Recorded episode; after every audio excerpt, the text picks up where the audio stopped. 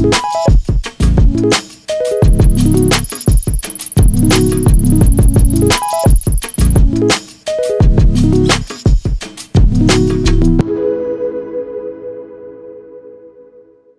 David Brown, and this is the Soyuz Podcast. Dating back to 2009, Andreas Paleologos, better known as the lovable synth guru Cuckoo, began uploading videos to his current YouTube page. What started off as mostly dance videos and clips from his live shows eventually morphed into one of the most popular synth tutorial channels, amassing over 20 million views. He's most known for doing demos of noteworthy synth models, but also releases his own original music and has been a user of Soyuz mics since 2019. I'll be talking to Cuckoo today about a variety of topics, from his early days as a composer to how he made his channel a full time occupation, and his thoughts on all things synthesizer related. Hi, Cuckoo. How's it going, man? Yeah, it's going well. It's good to see you again. I've heard your name came about in the mid 2000s because your regular name was too hard for people to say or spell. Is that true? Yeah, well, I, I, it's not like I made a, a, a, a poll or anything like who can spell my surname, but I just felt like every time growing up with the name Paleologos and not living in Greece where everyone could spell it, uh, I had to spell it out every time. So I felt like Andreas Paleologos, nobody will remember or be able to even search that. So I I drew from my my roots. Uh, every summer I spent on Crete Island with my dad uh, growing up, and uh, he had a friend eh, who had a really nice bar called Cuckoo, the Cuckoo Bar, and uh, when I was a kid, growing up, my dad used to run restaurants and sometimes bars. And whenever he was wrapping up work, um, like late night, maybe like one o'clock at night, doing everything, the accounting, and uh, taking us kids for a walk. Uh, far too late for us kids to go for a walk uh, after midnight. And he said hi to everyone and uh, like touristy streets and then we ended up at Cuckoo Bar a lot of times, far too young to end up in such a place. But every other place had like techno music and dance music and popular, you know, radio dance music. But Cuckoo Bar, Yanis, who was the the manager of the bar, he um, he opted for much nicer, cozier. Yeah, it was like probably Egyptian jazz and it was calypso. It was totally unrelated to what was fashionable and hot back then in the 90s and or 80s and 90s I'd say. And so I always felt like coming there was like an oasis of music and getting to know something t- completely different. And growing up I was always very musically receptive. Like music hit me like a yeah, hit me really hard. So listening to music at Cuckoo Bar represented like something different and something very nice. So I'm so, I'm so both... glad to to to finally have that mystery solved because I actually always yeah. wondered like it's such a great name and it actually suits you so well in a way. Maybe it's just because I've always known you as that, but yeah, that's a beautiful story. Uh, thanks. And now I kind of carry the heritage uh, in secret of the Cuckoo Bar, and they're both both gone now. My father and Yanis uh, a long time ago. The bar kind of continued for a couple of genera not generations but iterations, and someone else took over the name and took it to another village or a city on in Crete Island. But last time I was there, I tried to see if it was still around, but it was closed. So oh, no. I think I think I'm the true cuckoo now. yes, and thus the name of your channel, True Cuckoo. You you most definitely are the true cuckoo. Prior to your YouTube channel, you were a composer in the 2000s, whether for children's series like, I'm going to mispronounce this, Lykke, or PC games like, forgive me, Bygg Flygplan med Mulle Meck. yeah. What were you doing in the 80s and 90s that sent you on that path? Uh, yeah, good questions. Lykke, that means happiness in Norwegian. Mm. And uh, I was mainly, I was animating that coming. I, I used to work as an animator as full time job, and uh, when animation, it was like a two two man team. We made ten episode. I did animation and music, and my colleague uh, Ingvild, she made the the story and direction. And uh, and the other one, Bygg Flygplan med Mulle. It's like uh, built on a based on a kid's book. Build airplanes, aircraft with Mulle. It's a, a name. And didn't do the music there, did I? I can't actually remember. I, I was animator and like 2D artist. Uh, yeah, the, the the designer for the 2D art, but um, and that was like animation and game design uh, in the middle there. But growing up, I played a lot of video games, and I was dreaming about making video games, and I was watching not a lot of animation and cartoons. I'd say we didn't have any fancy TV networks. We had like two channels, and they only showed animation like once a week or something. Not like today where you could just overload and drown. And but growing up, I was like animation. That was so important to me. Animation, uh, video games, and music. Those were kind of my three. And skateboarding, if I'm And skateboarding. Yeah. Not super hardcore, but yeah, skateboarding. I was an active You kid. had some skills, man. I've seen you even, you know, busting some kick flips uh, not Yeah, that long sure. ago. Yeah. You also worked as a visual artist and animator on children's shows, comic books, and art installations. How did you get involved in such projects? Um, when I first started working, like my first job as a, I don't know, 19 year old, I started working with what was then called multimedia, which is now a retired word, which, um, with animation and interactive co- content and online started to take shape then, and we started to make, yeah, interactive content online. And, and then I, I applied for um, on composition uh, music at university. I was not accepted and started working instead. And then a couple of years later, or two years later, I applied at the art university for animation and was accepted. So sometimes it's like, yeah, you, you need to just follow up on what's being given to you. And uh, animation was the first university where I, I was accepted. So it was only natural for me to take take that step. But um, afterwards, I think I did a lot of like music videos for friends, and we managed to raise some budget for it. Not much, but enough to keep me going. Uh, but I think I took it to a much more interesting place where I started to make anim- like real time visuals for contemporary music which I was doing for a couple of years here in Norway after I moved here. And uh, I was always thinking, looking at the jazz musicians and contemporary musicians in awe, thinking like they can take it such a, a turn in ev- any time and just throw everything on its side and take a new direction. And I wanted to kind of match that with uh, visuals. And uh, so I developed a sort of half pre-produced visual thing where I could also, whenever I wanted, make illustration illustrations in real time. I was doing a lot of that digitally, but I very quickly realized that I wanted to do it under the camera. So I created a sort of a loop solution where I could, whenever I wanted, loop anything I did under the camera.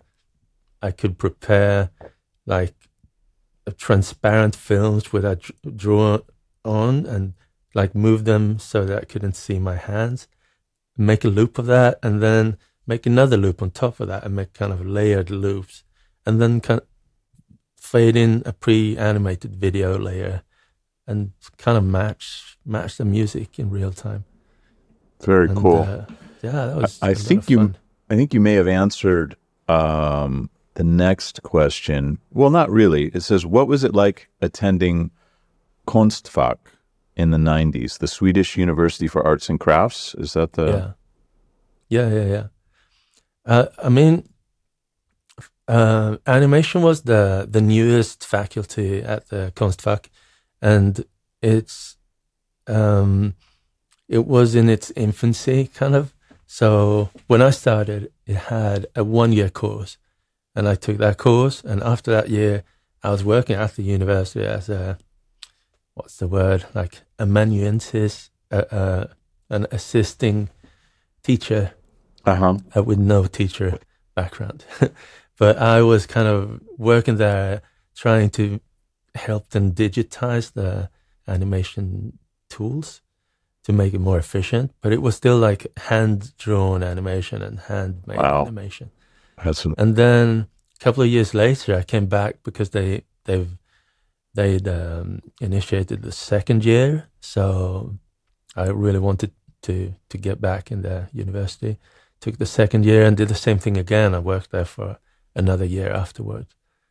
Uh, it was, I think, going to the university is a time where you, uh, as a, especially when you're young, you can just go heads on, full on, be a hundred percent nerd in whatever it is you're you want to do that. And uh, I I wasn't the kind of guy to just sit down and wait for for my assignments and then do the assignments and then go go home. I I lived there. I was there day and night at the university. Did all the stuff I could. I loved it. oh, this is an interesting one. I wanted to ask you this. Uh, what took you to Norway in 2005, and why did you relocate there from Sweden? I grew up in Norrköping, which is a, a medium-sized town in Sweden. It, it's a nice town, but it's not like Stockholm or any like big, big city with lots of lots of offerings in terms of uh, uh, creative outlets. At least back then. Now it's it's getting there, but uh, at some point I I had a girlfriend from Oslo, and uh, I was thinking I, I've had like long distance relations f- before and it never really worked out. So yeah, let's just move there. Not not on a whim, but I decided quite early that you know let's move there and see, give it a, a really good shot. For a girl, wasn't- that's that's like the best reason. Yeah, yeah, yeah. And that was 2005, and um, first of April, April Fool's Day. wow. And then, yeah, I stayed there. And it was in Oslo where I kind of grew up, matured in my yeah, freelance and creativity. And there's so many opportunities opening up after I moved here. So after we broke up, like three years later, it was Oslo was my town. And I, I stayed. And now I have a family here. So now it's, I'm going to stay. Yeah, I mean, when I visited you there, it definitely seemed like, you know, it was your town for sure. From what you said in the past, there was a point in the 2010s where you intended to quit music. So you made a song called Goodbye for your channel, but it got so many positive comments that you changed your mind. It is it is true, and it's still out there to to relive that video. And I'd made I made an album, like my first full album. And I thought like, yeah, this is gonna be the thing. I worked really hard and released it. No, nothing happened. Um, Nobody cared about that album. Nobody knew about me. So, I mean, in retrospect, it's it was to be expected. But then, you know, you're into it and like, why doesn't any, anyone find this? Why why doesn't a- anyone listen to it? But and then YouTube, I started to do some stuff on YouTube. But at some point, I felt like I think maybe I should just quit music, let the musicians, professionals do their stuff, and I'll stick to animation. And at some point, I uh, it was just around that time that I made that video, which was actually an expression of how I felt. And uh, yeah, it's time to say goodbye was the song. And ironically, it it was the catalyst for you not to say goodbye. Yeah, it was. But also, I, I think I learned something there.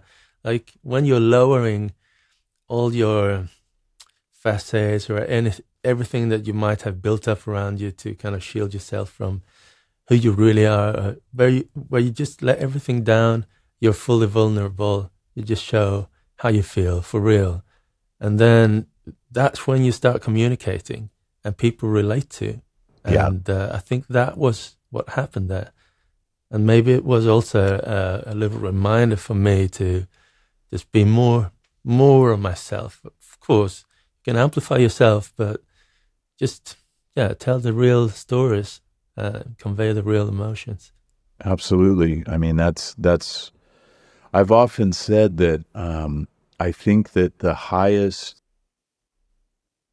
duty, maybe, or potential opportunity for art and music and literature and, and all of the various ways we have to express ourselves is to help other people feel less alone in the world.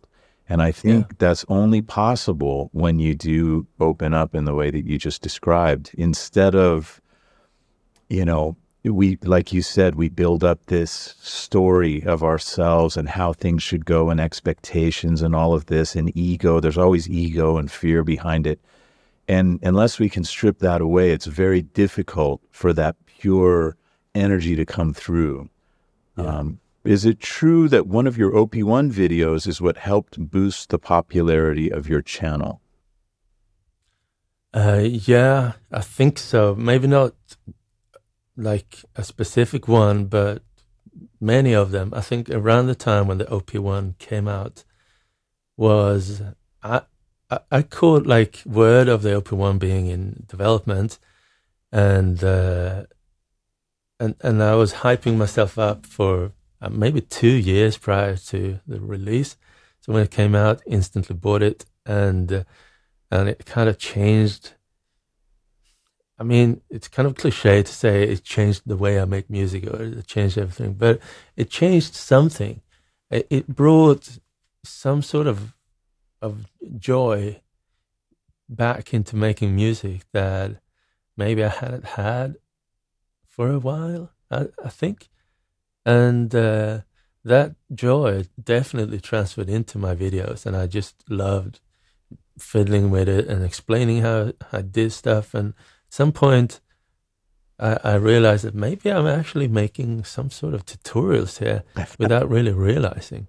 Because I just like to explain to people, help people out, and tell them how it's, stuff It's an amazing device. I mean, I, I, I, unlike you, I'm somebody who's very technically challenged when it comes to actually learning how to correctly use something like a synthesizer or a sequencer or a drum machine or anything. But from a design perspective, uh, it's absolutely beautiful. It's just an iconic design. And for me, that's very important. Like, for, if something's a physical object, something that you mm-hmm. need to interact with in this 3D world that we live in, yeah. it's so important that it reflect the spirit of what it is or what it's intended to do. And and you know, obviously teenage engineering are fantastic designers. Um, yeah, okay. I think maybe uh, I'd put the like Jesper, the the lead designer and CEO. I'd put him up there as one of the like top industrial designers of the modern age. I would agree. Like, yeah, up there with Jony Ive and maybe other names that I don't know, but it's yeah, fantastic. I would agree. I had a meeting with him. Oh God, when was it? It. I wonder if it was on the same trip when I visited you in Oslo. It was probably around the same time, maybe yeah, 2018, so. something like that. I think you were the one that actually introduced me to him, and um, yeah, I sent a few emails. Yeah, and we had a we had a nice lunch, and uh, it was back when I was developing the Tula mic, and I think the Tula mic at that time was literally a cigarette pack that I had shaped into the shape of a Tula and covered with uh, tin foil, like aluminum yeah. foil. so it was in its very it was its real infancy, and um, yeah, he he gave me a lot of great advice, and uh, I respect them a lot as a company.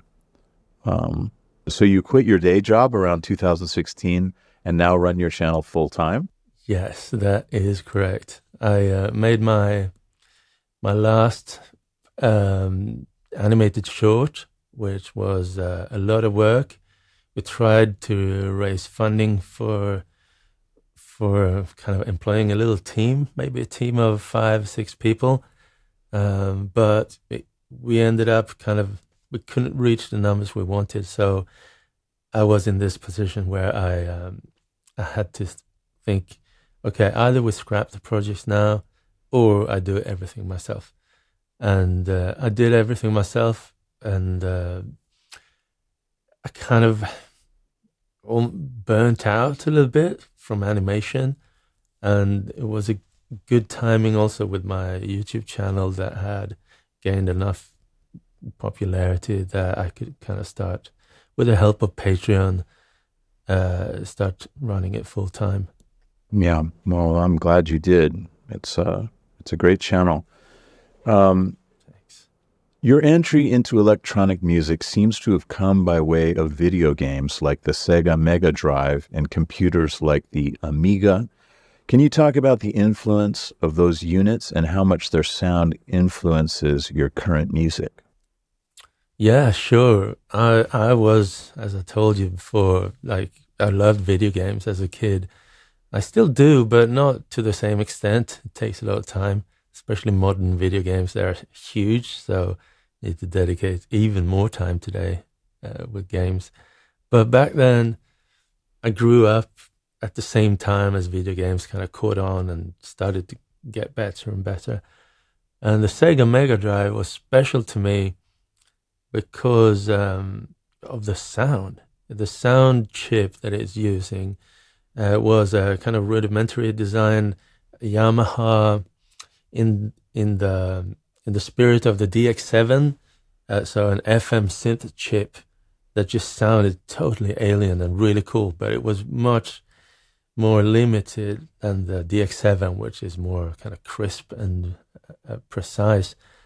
Uh, but that sound, just from the first time I heard it, I was without even reflecting on that it's a synthesizer and that I just felt like, whoa, the sound is so cool. What an incredible, incredible soundtracks.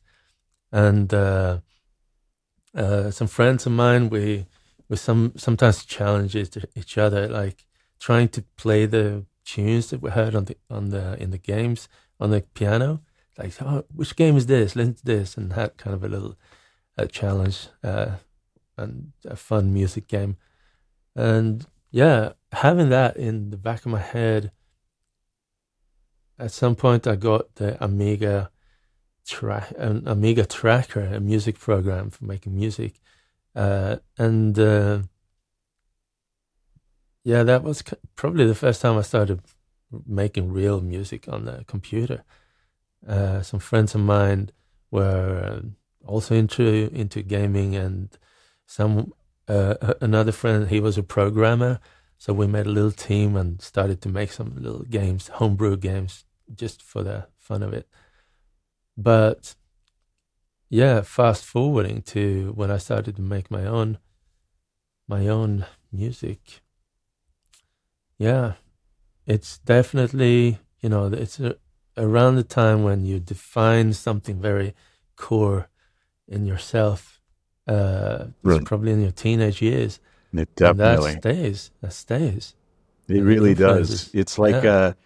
uh, uh, when you're that age, everything enters you so completely. And yeah. on the one side, it's incredible and it's inspiring. On the other side, it's kind of painful sometimes. Mm. But I, it, I agree completely. It, it it it informs what you do for the rest of your life. You know, in my case, I've written a million songs about Los Angeles in the 80s, you know, like uh, yeah.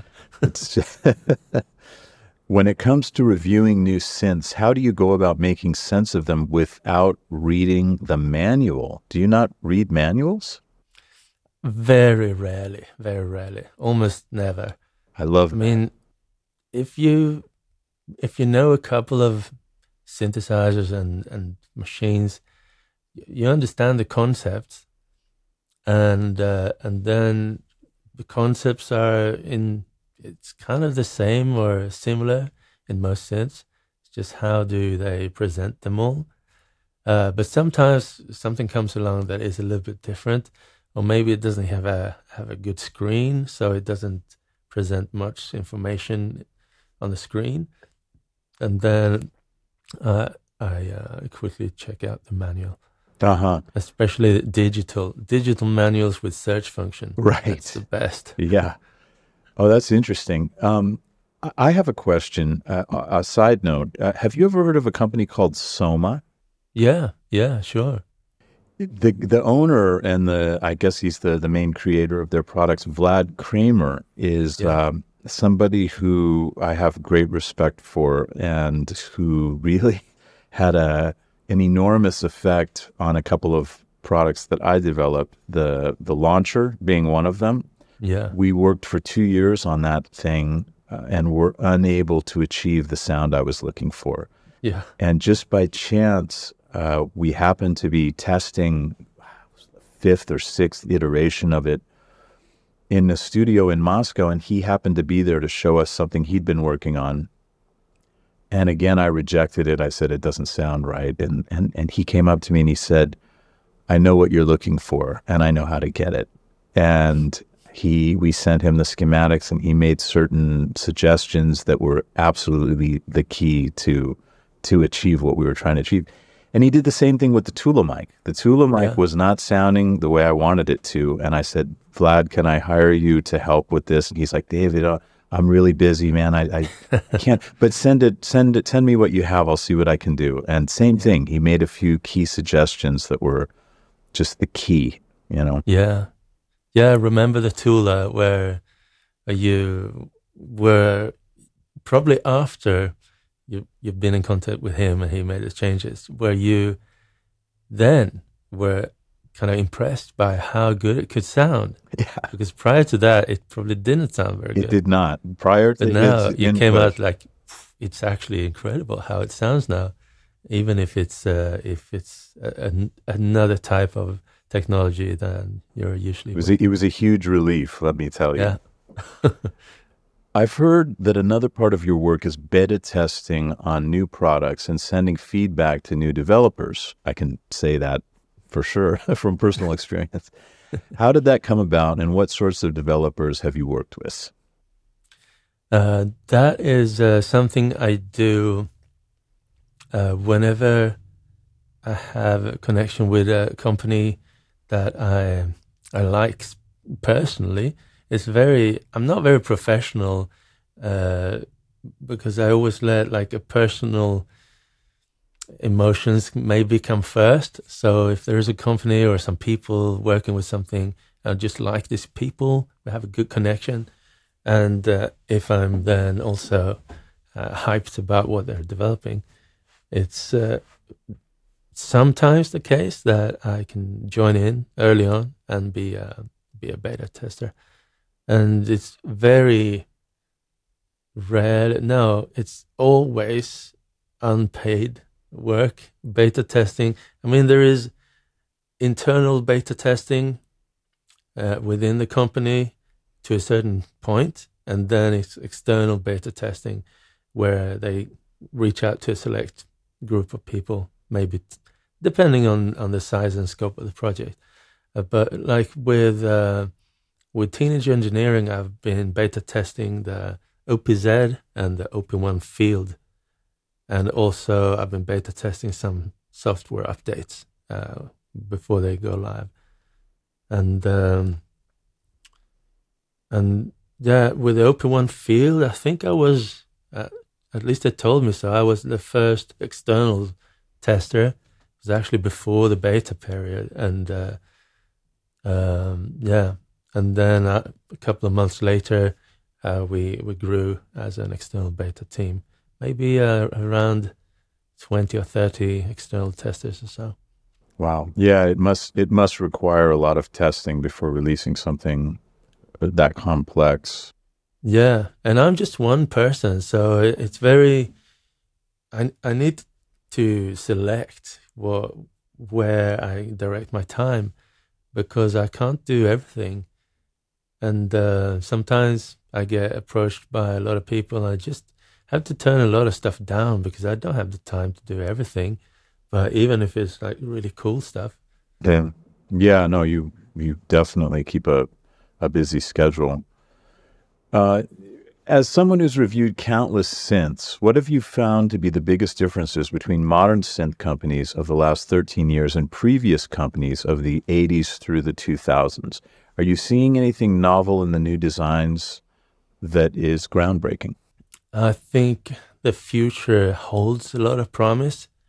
And one thing that teenage engineering has shown is that completing the package with a brilliant user interface and a, and a user experience is uh, is something that can be done now with modern programming and modern user interfaces and modern graphics and screens and stuff. And and I think they're real experts on on I, I wouldn't say dumbing down, but like compressing the user experience into something very, very efficient and com- yeah, concise. And I think that's something that is currently uh, uh, groundbreaking. I'd say not everyone is up to standards, but the ones that stand out, they have like really, really great user experiences, user interfaces. But sound wise, I think maybe on a general note, we have lost something uh, over the years. Uh, stuff is becoming more and more refined and more and more precise in terms of audio rendition. It's so digital, everything. And even analog circuitry today tends to be overly precise. And maybe there's something getting lost in there. But I don't have much old gear. I just have like a like the Sega Mega Drive synth called the Mega FM, which has the same chip from the Sega Mega Drive. It's actually that chip. It's not being emulated. It's it's the real deal, and it instantly has that vibe, that imprecise. It's taking a lot of space. It's just going into the room and just says, "Hello, I'm here," and uh, I'm I'm something rather than just a rendition of something. And uh, I think one thing that I really, really look forward to that I think is holding a lot of promise is physical modeling. I think that is something I would like to see more of in uh, in modern synthesizers. And yeah, yeah, uh, I agree that um, we live we live in an age right now where there's so much precision, so much high definition, so many almost limitless options that uh, I see it with with a lot of young people. Like my daughter suddenly one day started pulling out these old point and shoot cameras that had been sitting in the drawer for 20 years and you know started taking photos with that or my son started using like um, film disposable cameras and i think that at a certain point, the soul yearns for a level of imprecision and a level mm. of um, what's the word like randomness maybe you know mm. like that that some of the old circuitry and, and and and things like that could could provide the microphones that you work with you you are uh, using older technologies right absolutely but you're kind of modernizing maybe the manufacturing? No, actually, no. Not, like it. Okay, we can talk about Soyuz a little bit. I my yeah. whole idea with this podcast is to not have it be like an infomercial, but oh yeah, yeah. you are you are definitely a, a great supporter of the brand, and the concept behind the mics are that a they not be copies of anything. They're not like a because that's a that's a whole other thing. Like yeah, um, but B, that they are made in the old way. So virtually all of uh, our, our microphones are made on manual lathes by master machinists. And mm. in Russia, a master machinist is a guy who's essentially gone to the university of machining, and they have they literally have it's like a Super Bowl of machinists every year in Russia where Yeah. they get like the most hot shit machinists from all the different factories all over Russia and they put them all in one big place with all the same lathes, give them all the same drawings, and then they all have the same amount of time to machine something. And then one guy is crowned like, you know, king machinist of Russia. So they they have a level of expertise that is just unreal. And it's my understanding uh, that that with capsules specifically, there's this it's, this, it's a kind of a dark art. Like logically, you would think that you know a CNC machine, a modern CNC machine, should be able to do better what used to be done by people, but it's seemingly not the case. Uh, having a very, very well made and finely tuned manual lathe that's operated by a, a high level machinist is going to give you a better result than a CNC lathe.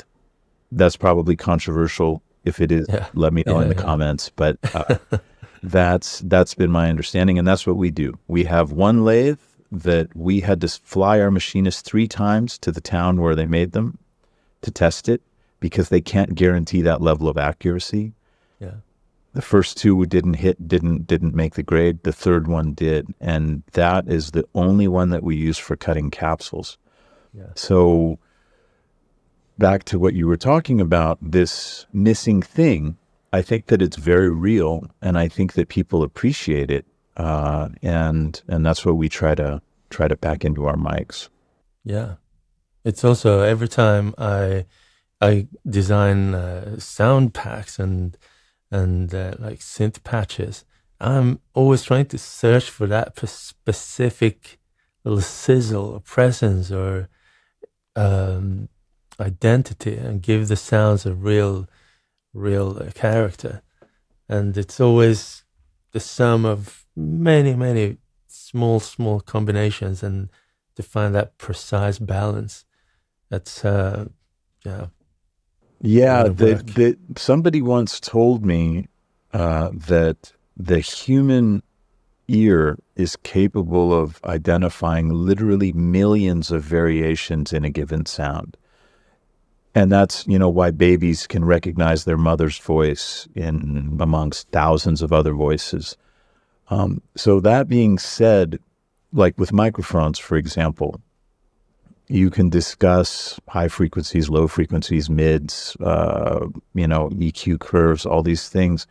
But at the end of the day, the way that we decide on the final version of a mic is we we, we get the, our engineers to make five versions, sometimes ten versions. Then we go into the studio and test them, and then just listen because it's it's what you said. Like no one knows exactly what's going to end up with that sound that you're looking for, with that yeah, that thing that moves something inside of you, you know? Yeah. And um yeah, anyway, I think it's uh I'm glad that that we we we're of a like mind. That- yeah, yeah.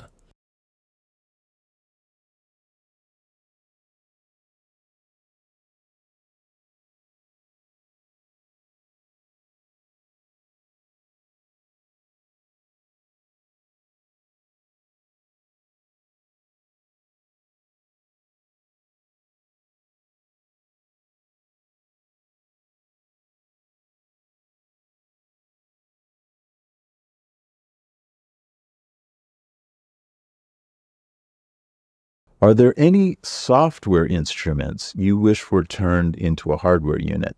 I I'm a big fan of of a company called Plogue. It's a Canadian, French Canadian small company, and they're real experts on on uh, emulating older chips, and they're doing it so well. So they actually they preserve that little special sizzle of in a real accurate way, mu much more accurate than than any other thing I've heard. And um, I would love them to to make something hardware, but you know, selling something, selling a software, it just duplicates itself. There is no, I mean, it takes a lot of time to develop, but once it's developed, it doesn't cost anything to sell a new unit. But making hardware is a, a lot of risk. Oh God, I, I I can attest to that. Yeah, hardware's hard. That's what they say. So that's okay. So Plogue is that what it's called? Yeah, Pl- plug plug. P L U G. Plug plug. Yeah. Okay, we'll put a link in the description. Yeah, and uh, I, I am I'm curious to check that out. Okay. So, so yeah, that's the first thing that comes to mind. Uh, other than that, uh, I don't know. so it's been three years since your Not Pop album. With your yeah. channel so popular, how are you able to balance reviewing synths with releasing your own music? Well, a short answer would be that I, I'm not uh, able to balance it, but I'm trying. Uh, I think all of my music projects, mostly, they are. Um, it's it's like a project. It's a, it's coming from a live set. Every time, if like now, I'm right where I am starting to feel like, yeah, I should make a new live set. So the next time I perform, I want a new live set. And uh, when I start developing that live set, it will turn into something that I'm then later on thinking, well, maybe I should actually record this and make an album of it. But um, yeah, in terms of balancing that with with videos, I I can I feel like I can make anything that I I'm working on into a video. So if I'm making an album, I can make the process of making that album a, vid- a couple of videos. If I'm making a live set, the thing, same thing there. And also, if I'm learning something new that I'm excited about, I can make that into a couple of videos. So recently, um, the the Expressive EOS came out, and it's a really special instrument. And I still haven't made a tutorial. I made a long video, but no tutorial. But I think maybe I should sit down with that and design a couple of sounds myself. It's a pretty complex sound engine, and make a tutorial on that. And by the me, way, sorry to cut you off. Yeah. I love your. I watched one of your between the videos videos recently, and I really yeah. enjoyed it. And it it reminded me of what you said earlier about opening up and letting people share these inner questions and conflicts that you experience as a human being. Yeah, thanks. I, I was about to mention it when we talked about it, and uh, because there's something happening when I started making these between the videos. Videos, a couple of, I'm I'm on number seven now, uh, because I'm always shooting them when I'm in a kind of not distressed state, but some somewhere in between projects. I don't really know what to do. Maybe I'm a little bit frustrated. I'm not really ready with stuff that I would like to be ready with, and not not fully there to shoot another video. And then, okay, let's let's make a video and talk about how I feel right now. And the first time I made it, I felt like I was not sure if I was going to release that video because it felt like ah, I don't know, this is too private or maybe too. Who am I to say all these things? Why would people care? But I released it, and then it turns out uh, those kinds of videos, maybe they, they won't catch the most amount of views, but definitely the most amount of connection. I could see in the comments, people really respond to that and care about it. And it's a little bit the same thing that happened with that goodbye video with the OP-1. Uh, like people really care and relate. Yeah, I noticed in the comments that people seem genuinely grateful for it. And I think that uh, things like that are, are so important now more than ever in a way, because with social media, people present this curated version of their lives.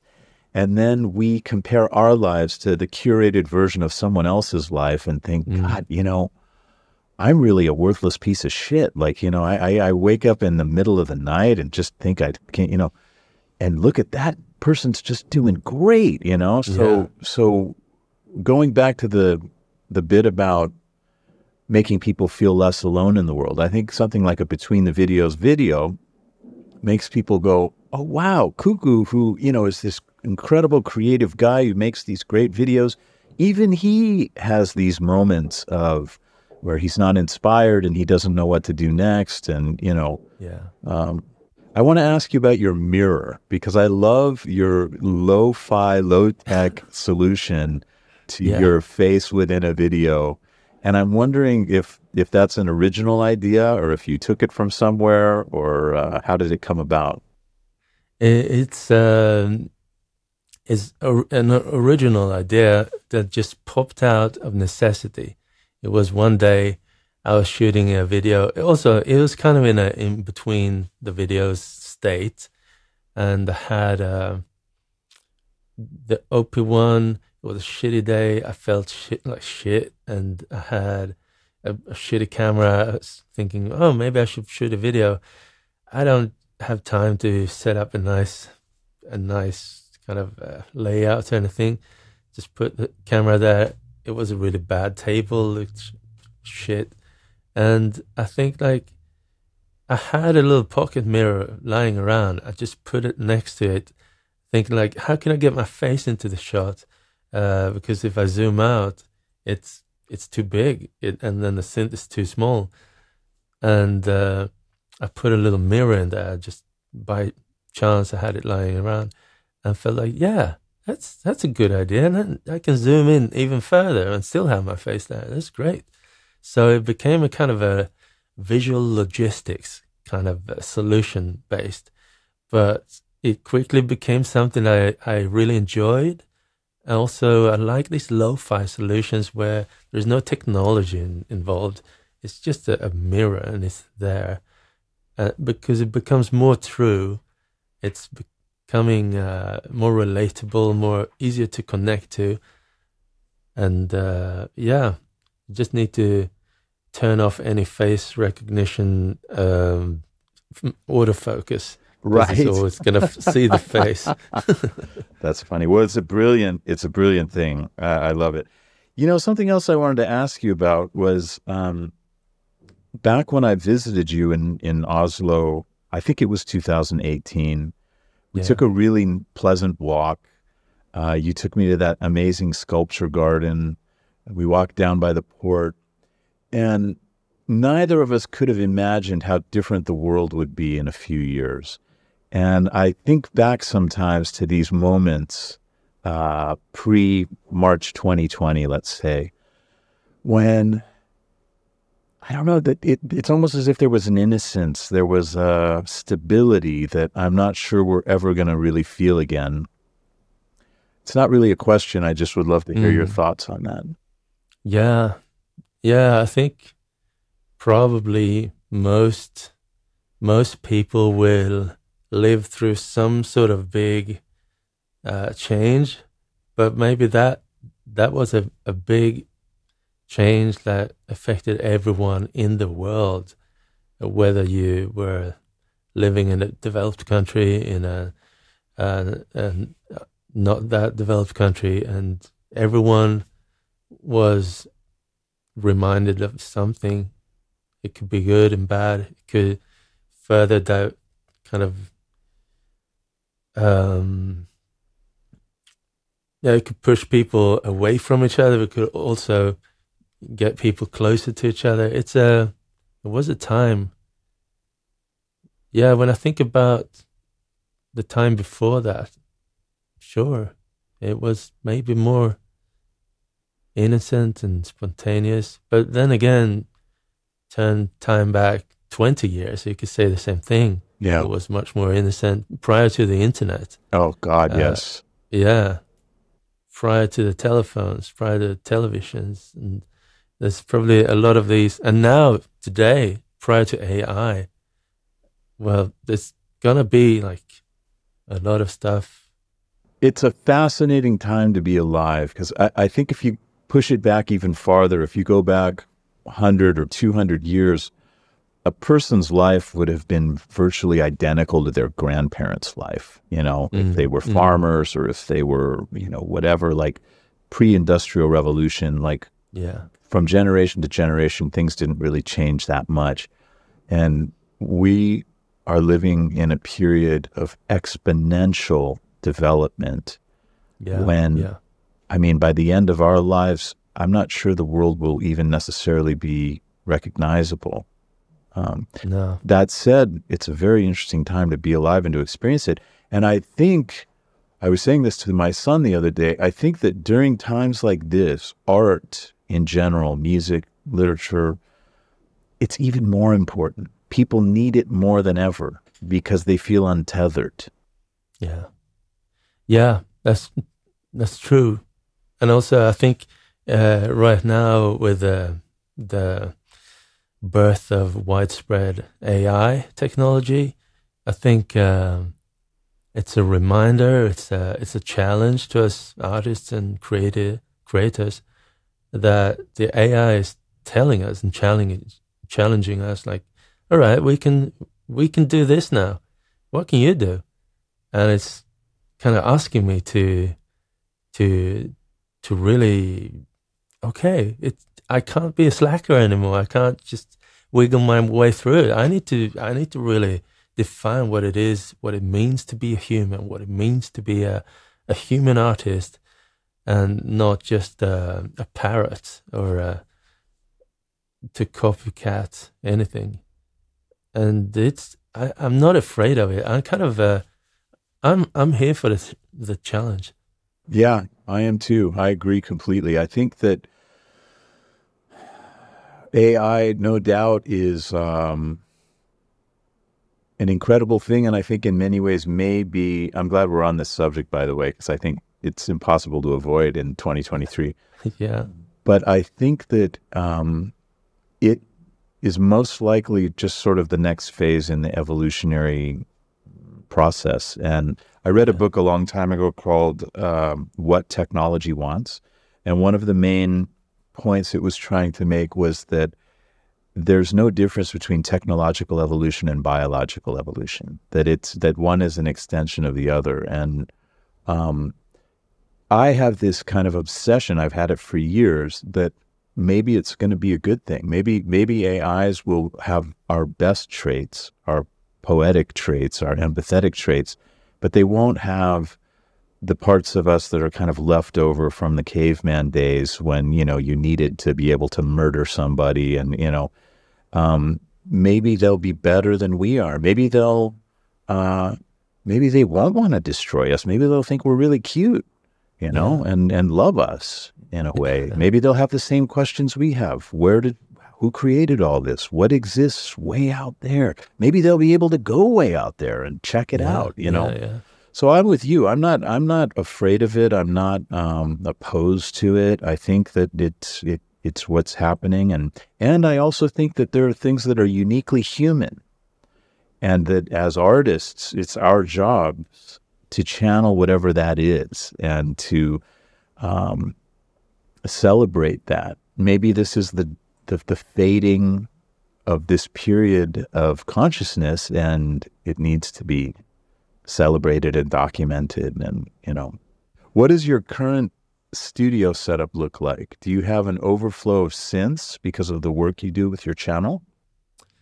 Uh, yeah my studio I, i've designed my studio not to be a music only studio but to be an open studio for creative work. So i don't have ev- everything out at, at all times. I have a cupboard I designed myself with a lot of synths and ex- ex- equipment.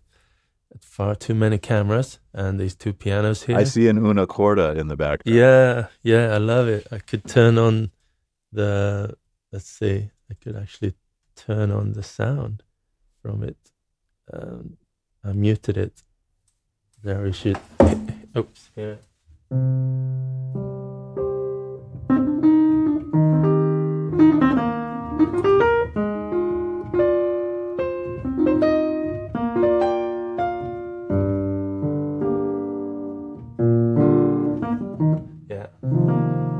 I you know, Cuckoo, I'm a huge fan of your piano playing. Whenever whenever you play piano in your videos, there's something kind of fin de siècle. I'm probably mispronouncing that, but like kind of Erik Satie esque, just Thanks. very romantic and and uh, melancholy. It's just, just my kind of stuff. I, I I love it. I really appreciate it. I think I was about to mention Erik Satie just a moment ago uh, when we were talking about what it was like back back in time, because he, when you hear his songs, they're so they're well they're timeless. But if I was reminded of it because a pianist friend of mine uh, Nahre Sol. She's a great creator. She uh, she made a, a video on Erik Satie and mentioned that you know at the same time that he wrote these pieces, other composers sounded like this, and it's like oh oh that's right. He's not from the from the 20th century. Oh, that's right. He's actually from the 19th century uh, because that's. Uh, he was so disconnected from everything else going on in the music scene. Everything else sounded like romantics and uh, you know Tchaikovsky and maybe late, um, yeah, like big orchestral, uh, massive stuff. And then it, here comes the Satie making this very melancholic, almost kind of jazzy, like a hundred years before jazz or maybe not a hundred, but yeah, Yeah, he Yeah. he he he captures for me this. Uh, I, I think since I was a kid, maybe because I grew up in like a bad part of Los Angeles, and you know, kind of felt somewhat constantly under threat. I always had this desire uh, for like a cozy corner of the galaxy, you know, like Yeah. this. And that his music sounds like that. It sounds like Mhm. this place of repose, you know, Yeah. in a chaotic world, you know. Um, and and yeah, and your your your playing reminds me of that as well. It really does. Um, I think it's a it's a combination of my musical core and also my playing ability because I'm not a pianist. I'm not a trained pianist, so there's a limit to what I can accomplish, uh, like physically. Uh, sometimes So- that, can be great. Yeah, yeah. So I need to find a, a balance there between playing my music, uh, but I need to keep it simple enough so that I can play it. But I would love to to actually write piano pieces for someone else to play, where I can maybe go a, a couple of steps forward where I couldn't keep up with the techniques required.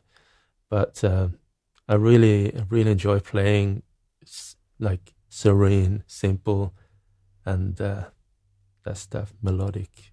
Uh, what Soyuz mics have you been making use of in your videos and music making? I uh, I- I've used three mics. The first time I came in contact with Soyuz was at um, uh, an electronic music fair, and, and I was walking past the the the mic stand uh, with Soyuz a couple of times. They were trying to me trying to get me to come listen to it, but I was kind of in my electronic music space, and I oh, well I don't have time for that now.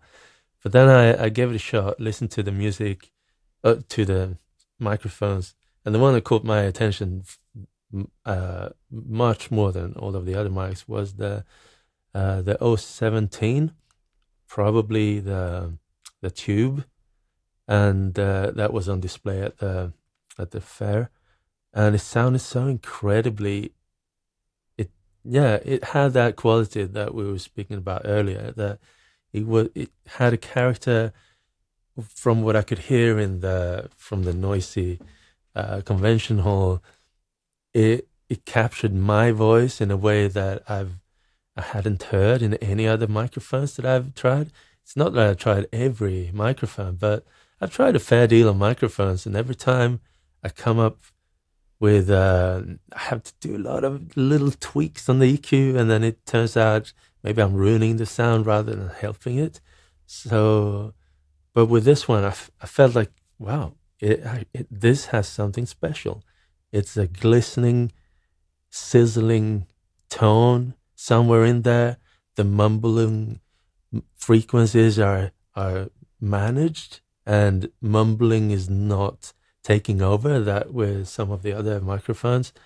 Uh, so that was definitely my my um, not a wake up call, but uh, like a hello, we are Soyuz. We sound like this. And I was, oh, I'm I'm here for it. Wow, now I have a favorite favorite microphone company. Wow, cool. And I couldn't stop thinking about it. And then I had the opportunity to borrow the 017 for a couple of months. So that was my first experience with um, with an actual Soyuz mic. So I was using it for the Not Pop album, um, but maybe not in the way that you would think with conventional music production, because it, it wasn't an album at the time. It was a live set. So I was doing all of these recordings of my voice uh, for the little synthesizer, the uh, the OP-Z.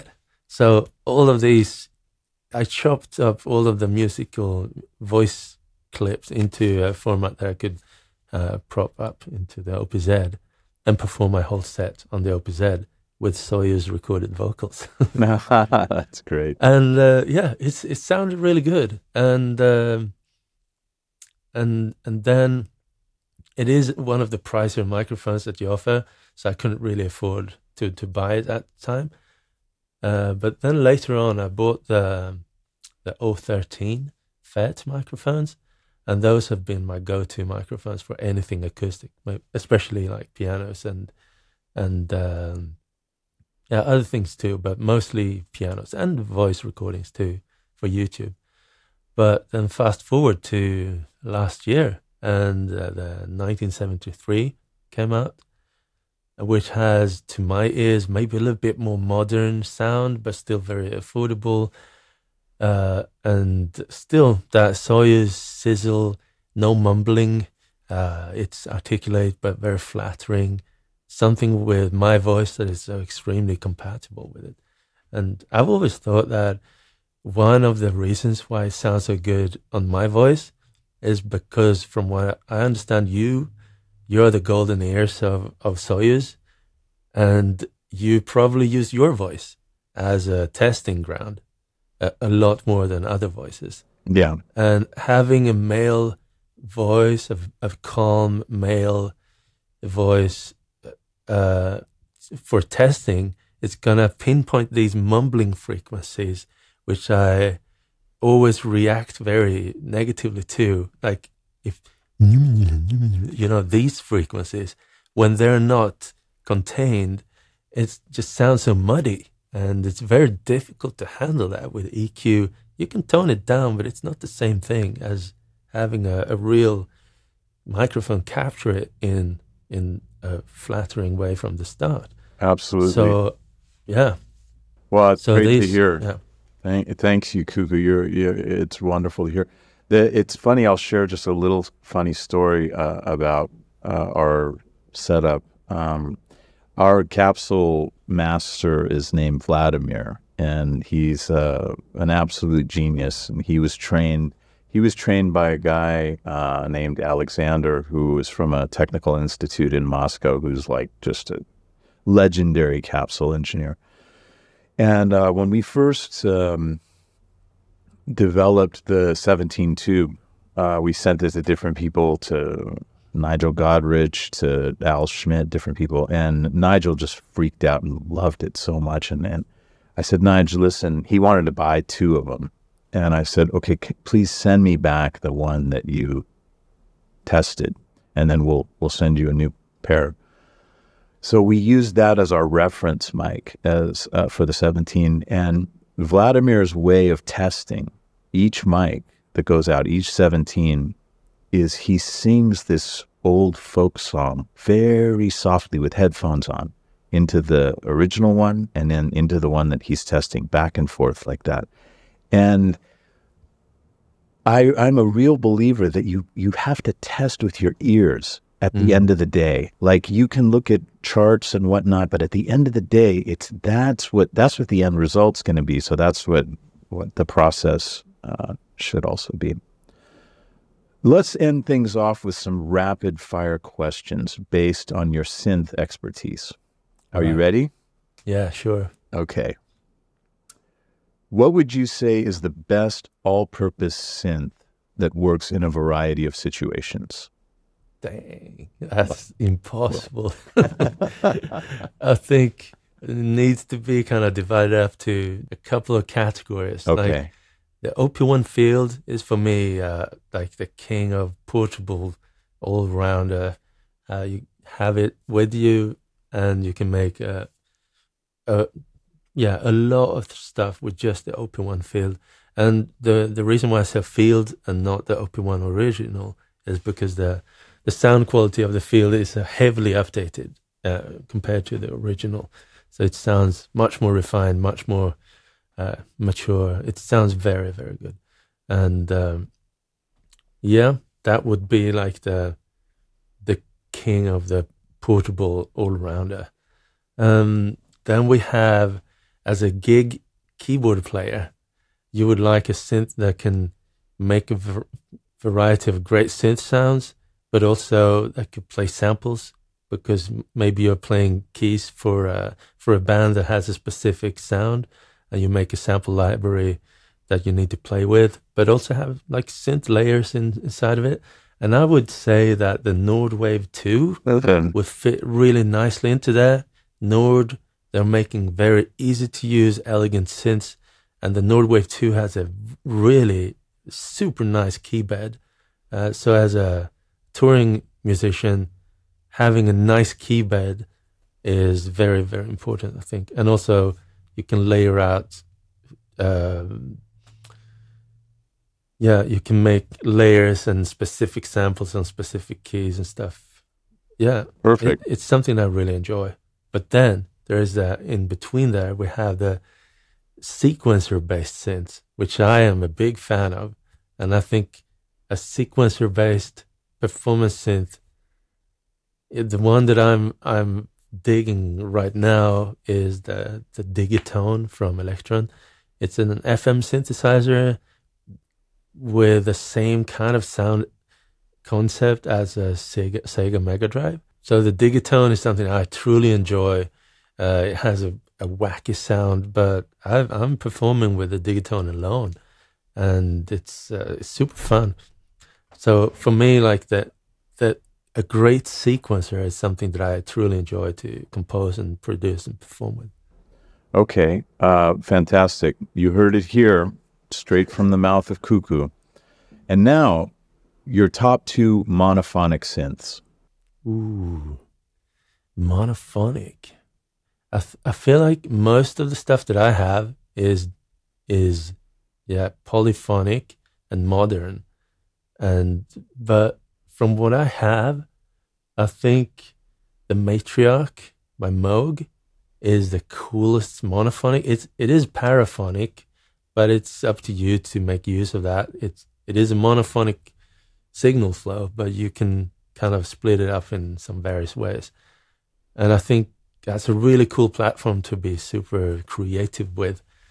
Another monophonic synth that I I haven't used much, but I have it, and I think it sounds uh, much better than what you would like to think is the the um, Bass Station 2 by Novation.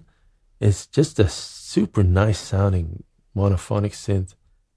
They made a different version of of maybe not the exact same thing, but it's uh what's it called again?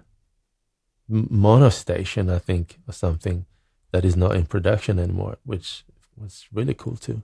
But the Bass Station 2 sounds great. Perfect. Now, best drum synthesizer. Ooh. I think I would have to go with uh, from experience the analog rhythm from Elektron. Uh, it's very versatile. You can mix in both samples and analog analog um, drum synthesis, and it's so rich. So you can also make full performances with only that. And uh, be creative with how you work with samples and analog synthesis. Okay. Most, I think I know, most innovative hardware synth company. Yeah, yeah. I think I would like to say teenage engineering because I think they they don't care about um, what people would think. They just go for their dream. It's like, all right, we want to make this insanely well constructed, super well designed thing, and uh, then they just go for it. And I think, from what I understand, they encourage everyone in the team to do their best. Um, and it, yeah, yeah. I'd I would agree. I would also do a shout out to Soma though, because they they Yeah. created a thing that all it does is pick up radio frequencies and ele- Yeah. electromagnetic frequency. They also seem like they don't design to try to match any trends. They just make weird, cool shit. But I, I think also that you should. It's it's very difficult to pick one. You can kind of divide it up into best forward thinking or best design, but also then it comes to sheer sound quality. And I would really like to highlight Expressive E and Haken Audio Uh-huh. because sound quality and the sound design is something completely different from everyone else. There is a, it's really, really special sound that they can produce. What about the most impressive soft synth? I think there's a lot of super ambitious synths, and a lot of them are very impressive. Like there is physical modeling pianos that are really impressive. Uh, but I think maybe from a personal preference, I'll go back to Plogue because if you check out their their videos, they're calling their their whole everything that they're doing is uh, a preservation project. They want to preserve all the old sounds. In, you know, when all the chips are gone, you can't make these sounds anymore. So they want to preserve that sound and make sure that we can still make the sounds. And there's something about the painstaking uh, route that they take in order to to map everything out in, of the hardware, and then come up with truly, truly precise algorithm to recreate. So I would like to make a shout out to them. Yeah, we'll definitely put a, a link in the description to Plogue. I, I'm very curious to check them out as well. Most unconventional slash quirky yet functional synth. Hmm. Hmm.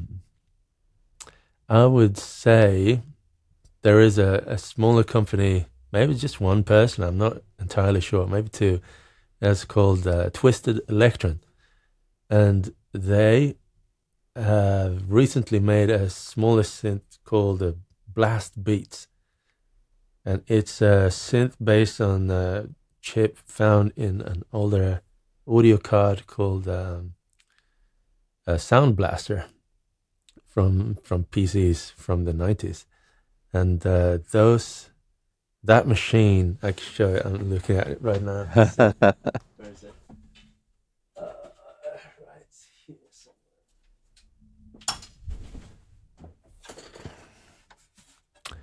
So this is a blast beats, and it's a it's a sequencer. Sort of, you could kind of compare it to the Digitone in that it is an FM synthesizer, but uh, it is based on that chip, which has a lot of limitations, but also a lot of uh, a lot of character, so much character. So it's it's super fun to work with something like this, and also to work with those hardware limitations, and maybe the way it's switching between waveforms is kind of a little bit glitchy, and yeah, very functional, very limited, and I love that I'm doing this. Awesome. Most impressive synth of the 90s. Ooh, the nineties. I think even though I'm I'm a real synth nerd, I'm not like a Y- You're I bad with dates, like I'm me. I'm bad with dates. Yeah, yeah. Uh, but I'm also I'm not a collector of old gear. Yeah, sure. So I don't really know everything from back then, but I could highlight like my first actual synth, which is the Korg M1. Um, It's not impressive, but when I chose my first synth, I went to the music store, tried everything in the stores, and I was thinking which one is the one for me. And all the time came back to the Korg M1, and it was because of the sequencer. It has an onboard eight track. Was it eight? I think six or eight track sequencer, and where I could play my own and record my own little adventure musics. and that really impressed me back then that it has a had a really nice real time sequencer on board. But sound wise, maybe not the most most impressive. I heard a lot of a lot of cool other stuff. well, Cuckoo, this has just been a real pleasure for me, man. I, I appreciate you taking the time and uh, you know, you're always welcome here in Barcelona at, at my studio. And uh, uh, yeah, man, you're just one of my favorite people to chat with and eat sushi with and, you know, just hang out with. You have a very calming and uh, pleasant personality, and I really respect everything that you're doing. Thank you so much. That's very kind of you. Uh, it's, yeah, without you, there wouldn't be a Soyuz, and uh, yeah, I, I'm really happy we we uh, got to meet, and uh, yeah, I really appreciate all the stuff that you're doing. Thanks, man. Well, thank you for joining everybody. If you've liked this video, uh, consider subscribing to the channel, giving it a thumbs up. And we're, as I said, we're going to put all the links in the description for Cuckoo's music, obviously for his YouTube channel, for all the gear that we talked about, and uh, who knows, maybe a few other things we touched on. It was a it was a great conversation. And uh, we'll see you next week with another episode. If there's anyone you'd like to hear interviewed, feel free to list them in the comments, and uh, we'll do our best to make it happen.